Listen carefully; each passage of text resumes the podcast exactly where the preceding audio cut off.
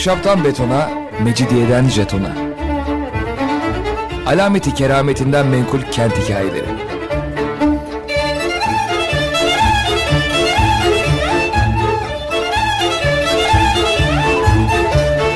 Hazırlayan ve sunan Pınar Erkan.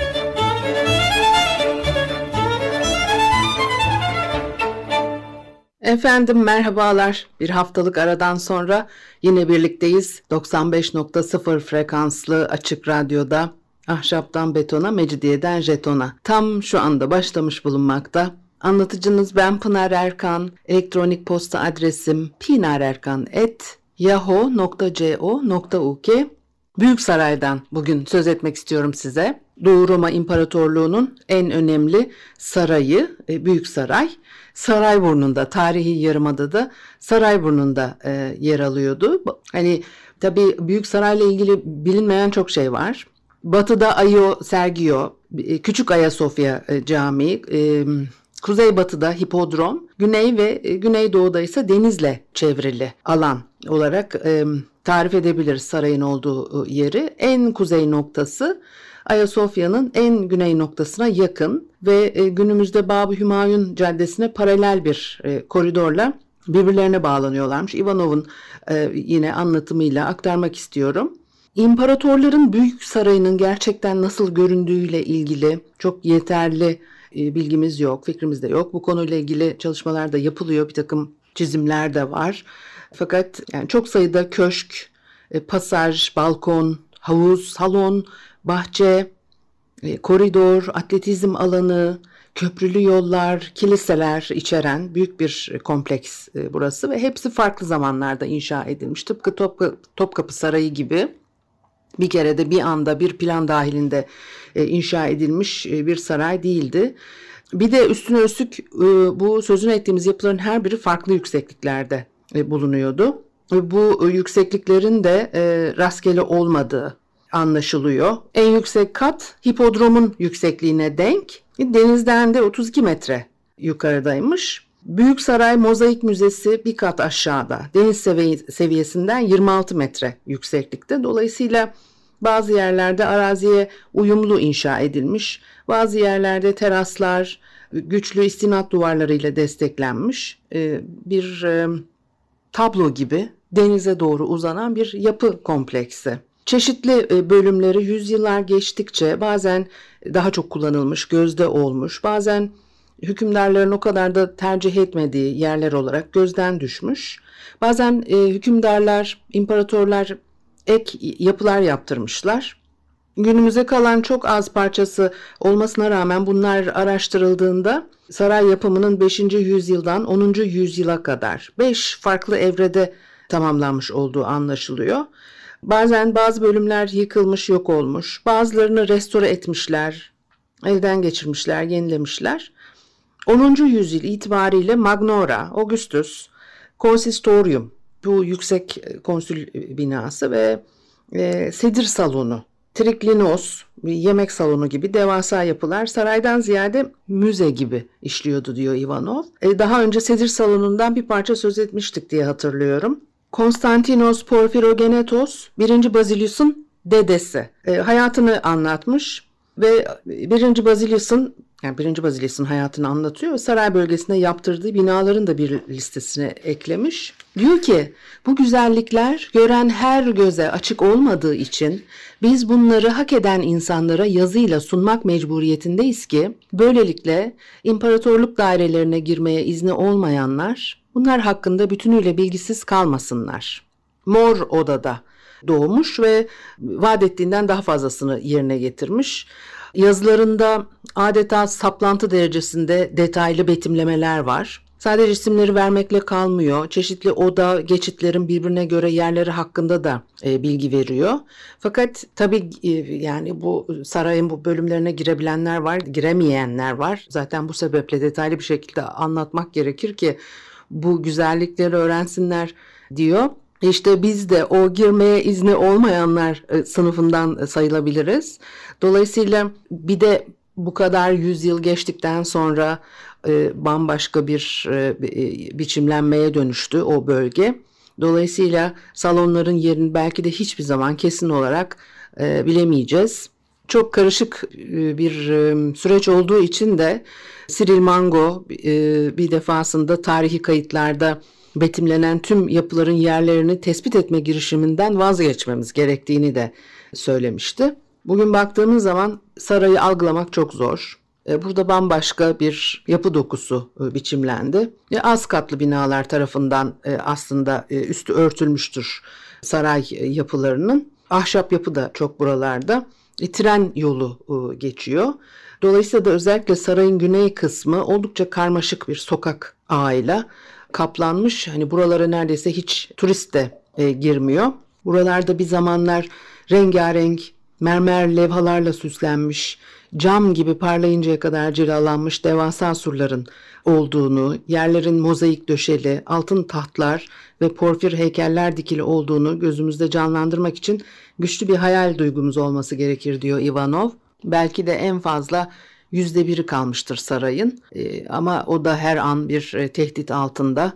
Bir e, arkeolojik park inşa etme e, çabaları içerisinde 1997'den beri eski Sultanahmet Hapishanesi'nin yakınında 1700 metrekare kazı yapılmış ve kazı alanını da tabi demir bir çitle çevirmişler fakat e, Ayasofya tarafından o kilitli kapının aralığından görülebiliyor. Farklı yerlerden de aslında e, görülebiliyor hiç görülemez değil. Bütün bunlar geride kaldı tabi. Günümüzdeki Ayasofya kompleksinin köşesinde Hristos Tesakes Kilisesi sarayın ön yüzünün bir parçası e, bulunuyormuş burada. İmparator e, Ayasofya'dan gelirken de saraya bu kiliseden geçerek giriyor. Tören alayı genelde çok ağır ve büyük bir e, gösterişle ilerliyor. Ne kadar önemli olduğunu Doğu Roma başkenti Konstantinopolis içerisinde neredeyse her gün bir tören yapıldığını ve bu törenlerde neler yaşandığını yabancı gözlemcilerin gözüyle aktardığımı hatırlıyorum size. Tabii kilisenin Ayasofya'dan gelirken e, saraya bir geçiş noktası olması da önemli.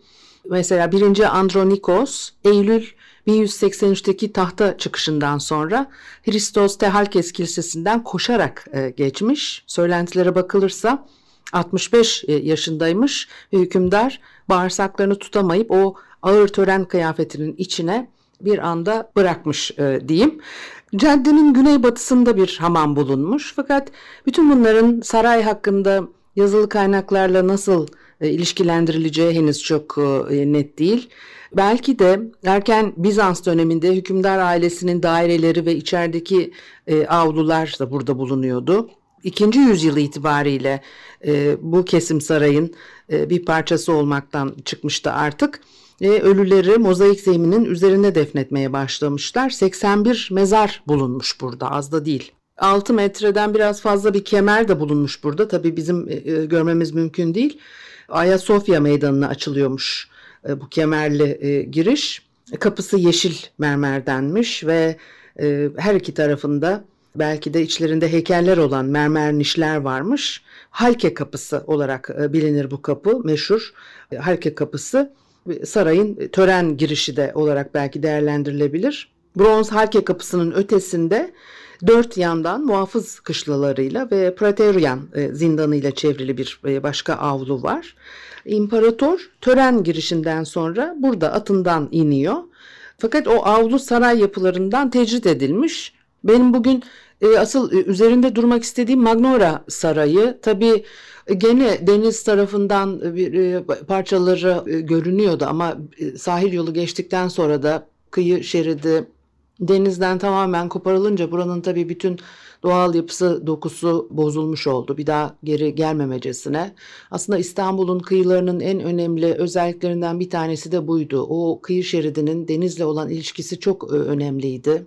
İstanbul'un her yerinde yapılan o kazıklı yollar, sahillerin doldurulması, e, buralara yap, yeni yapılar inşa edilmesi, bu bölgede olan yapıların e, ortadan kaldırılması, bütün bunlar aslında İstanbul'un tabii tarihine, kültürüne, e, yaşam biçimine e, doğrudan zarar veren uygulamalar korunması gerekiyordu tabii. Çünkü eski fotoğraflara baktığınız zaman e, o kadar bambaşka bir resim çıkıyor ki karşımıza. Kadıköy'e bakıyorsunuz, Kadıköy sahil şeridi öyle. Bugünkünden bambaşka bir ilişkisi var kıyı şeridinin denizle, tarihi yarımada öyle, e, boğaz kıyıları öyle, Arnavutköy tarafında yapılan e, kazıklı yollarla yalıların tamamen ilişkisi e, aslında tamamen diyorum çünkü o deniz e, şıpırdamadığı zaman bir yalının e, duvarında ve önü de bir açık olmadığı zaman tabii e, o yapılar bütün özelliklerini kaybetmiş oluyorlar. Bunların çok dikkatle düşünüp uygulamaların ona göre yapılması gerekiyordu ve yapılmaması da gerekiyordu. Baktığınız zaman harem öyle düşünebiliyor musunuz? Tam Kız Kulesi'nin karşısında insanların denize girdiğini, o e, hani İtalya kıyılarına çok da benzeyen bir topografyası var bu bölgelerinde. Elbette nüfus artışıyla ve başka pek çok e, şeyin etkisiyle e, oluyor bu değişiklikler ve ama kent bambaşka bir biçime dönüştü.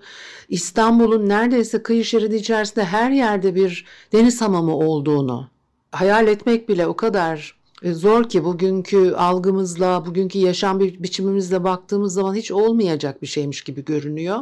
Deniz hamamı deniyor tabii o zamanlarda ve e, Haliç'te köprünün hemen yanından bu, bunu sürekli bu konuları konuşurken aklıma gelen bir şey vapur beklerken sıcakladınız mı oradaki e, deniz hamamına cumburlop atlayı verebiliyor olmanız. Bugün bizim asla hayal edemeyeceğimiz şeyler. Şehrin göbeğinden denize girebilmek filan.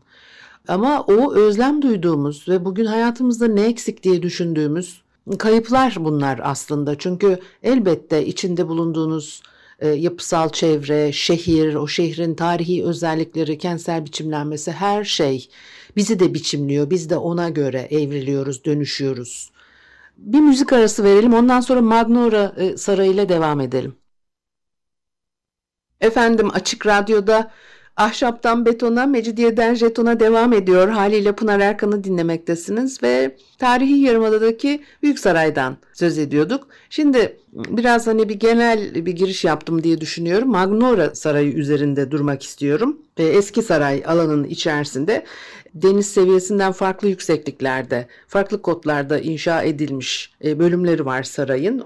Mesela e, bu taraftan baktığınız zaman 32, 26 ve 21 metre yükseklikte teraslarla e, inşa edilmiş ve Konstantinus'un sarayının en önemli bölümü Magnora. Bugün de yerinde bir otel var. Meşhur bir otel. Otelin inşası sırasında yeraltı yapıları bulunmuş fakat incelenme fırsatı pek de olmadı. Yeraltı labirentleri var burada. Devasa yeraltı labirentleri. Kilerlerin bir kısmı depo olarak kullanılıyormuş, bir kısmı da zindan olarak kullanılıyormuş.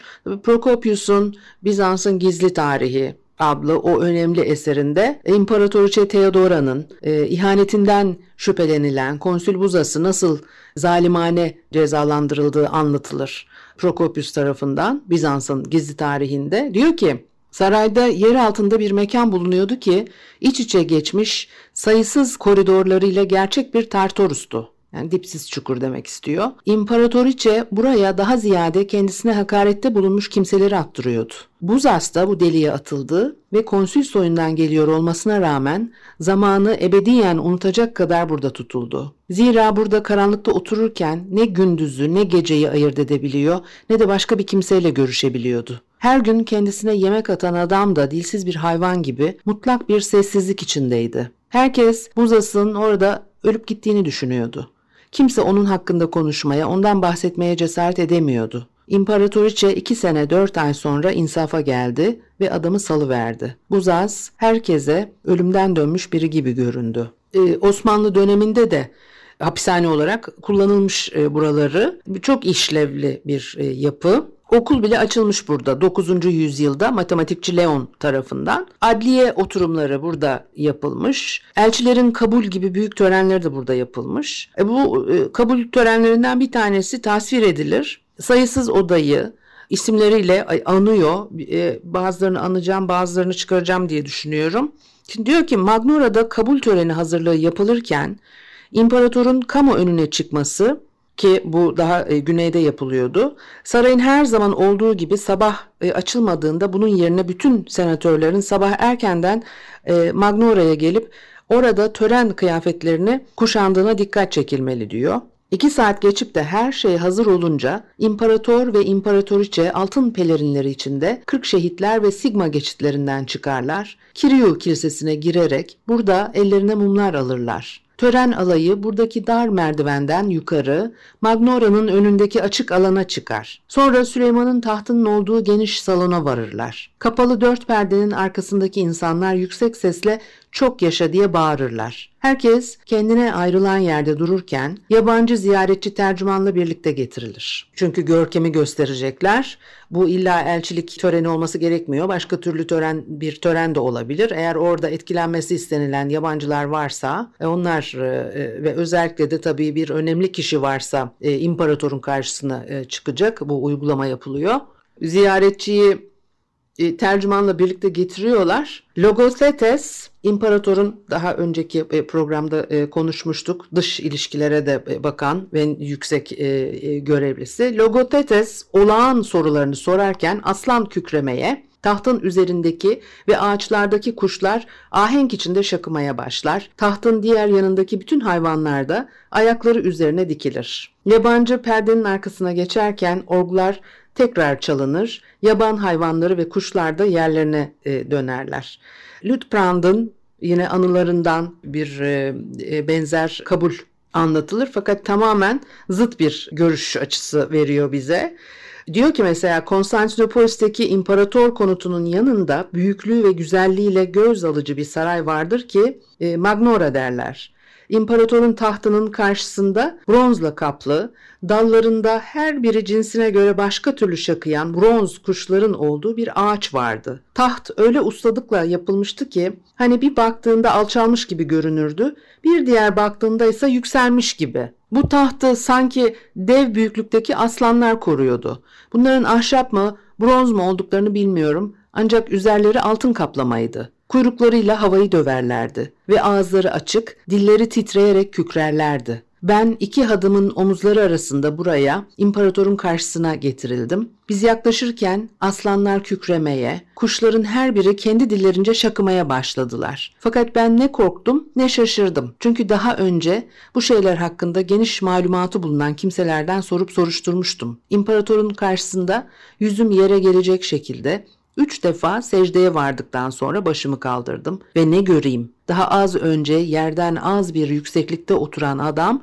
şimdi neredeyse salonun tavanındaydı ve üzerinde başka kıyafetler vardı. Bunun nasıl olduğunu Anlamadım. Herhalde üzüm presinin şaftını kaldırdıkları gibi kaldırıyorlardır. İmparator benimle hiç doğrudan konuşmadı. Zaten konuşmak isteseydi bile aradaki mesafe çok olduğundan bu pek rahat olmazdı. Bir de komik bu abi. İmparatorun ta kim bilir tavan yüksekliği de ne kadar o yukarılardan aşağılara seslendiğini düşünebiliyor musunuz? Bu kadar görkem içerisinde bir tören yapmışsınız. Oradan altın aslanlar kükrüyor, kuşlar şakıyor, keçiler, horozlar ötüyor falan. Neyse çünkü bu bir tür otomat oldukları tahmin edilebilir bunların. Her biri e, hareketi halinde. Törenler kitabında da geçiyor bunlar.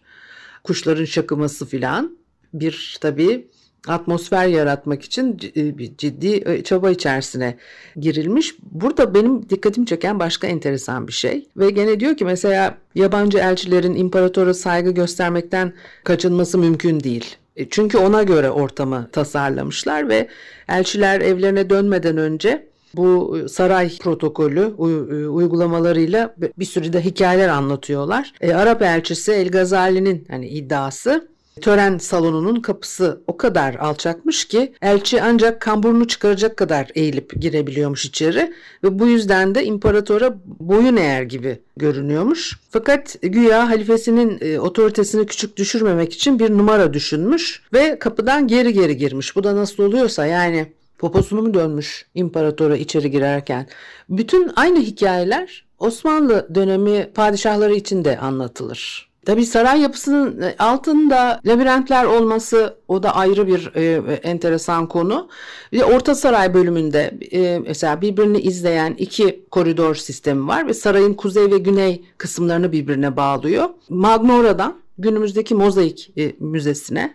Oradan da Marmara Denizi'nin hemen kıyısındaki 40 şehitler e, geçidine uzanıyor. 10. yüzyıl itibariyle imparatorların dairelerinden çıkıp Ayasofya'ya gitmek istediklerinde bugün harabe haline gelmiş. O sarayın e, çeşitli bölümlerinden geçerek epey uzun bir e, yolculuk yapmaları gerekirmiş. Fakat her halükarda muazzam bir alay şeklinde oluyor bu yolculuk. Yabancı elçiler ve hükümdarlar da kabul için e, imparatorun yanına bu yoldan çıkıyorlar. Bizans e, imparatoru sarayın odalarından geçerken e, görevlilerle karşılaşıyor. E, o görevliler de onu şereflendiren naralar e, atarlarmış ve bu odalar imparatorun tam e, gelişinden önce sarayın aşağı bölümlerinden getirilen çok değerli süslerle donatılırmış. Ayrıca eğer göze görünmesi çok istenmeyen Mesela harap yerler varsa bunlar için de perdeler asılıyormuş. İmparator aşağı saraydaki dairesine geri dönerken kimse fark etmeden e, özel koridorlardan gizlice geçiyor. Fakat tabi saray 12. E, yüzyılda Vilaherna'ya taşınıyor. O zaman da bu gizli geçitler tam anlamıyla birer karanlık labirente dönüşmüş. Mesela 1200 yazında Şişman yani tahtta e, hak iddia ediyor ve bir ayaklanma oluyor ama o ayaklanma başarıya ulaşamıyor. Bunun arkasından kaçmak için karanlık ve metruk odalara inmiş. E, şöyle anlatılıyor. E, karanlık ve e, metruk odalara indi. Bizim birliklerden biri hemen onun peşindeydi. Bir diğeri de tavlalara yakın bir yerde labirentin ikinci çıkışına seyirtiyordu. Yani tam orada nefes nefese bir halde üzerindeki imparator kuşağını çözüp attıktan sonra kaçmak için beyhude bir çabada bulundu. Peşindekilerin eline geçtiğinde ortalık artık aydınlanmıştı.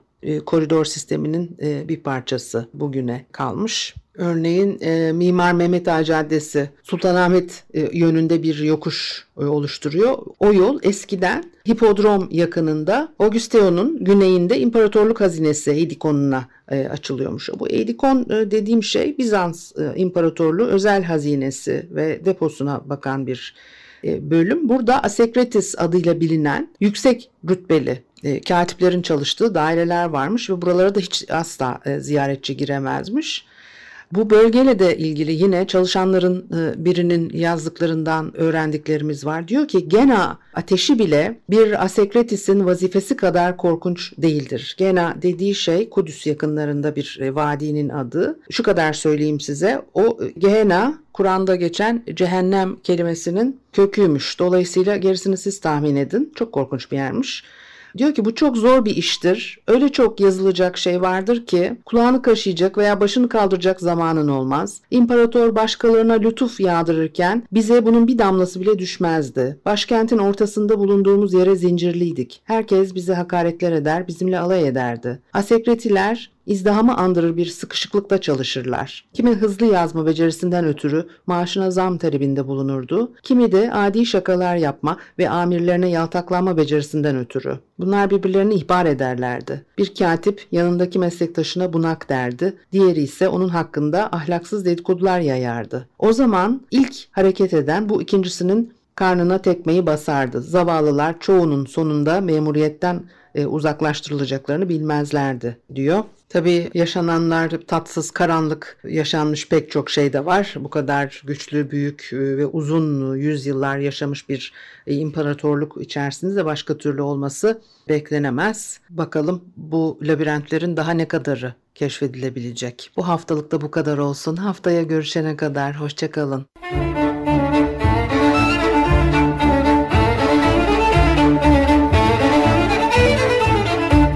Ahşaptan betona, Mecidiyeden jetona. Alameti kerametinden menkul kent hikayeleri.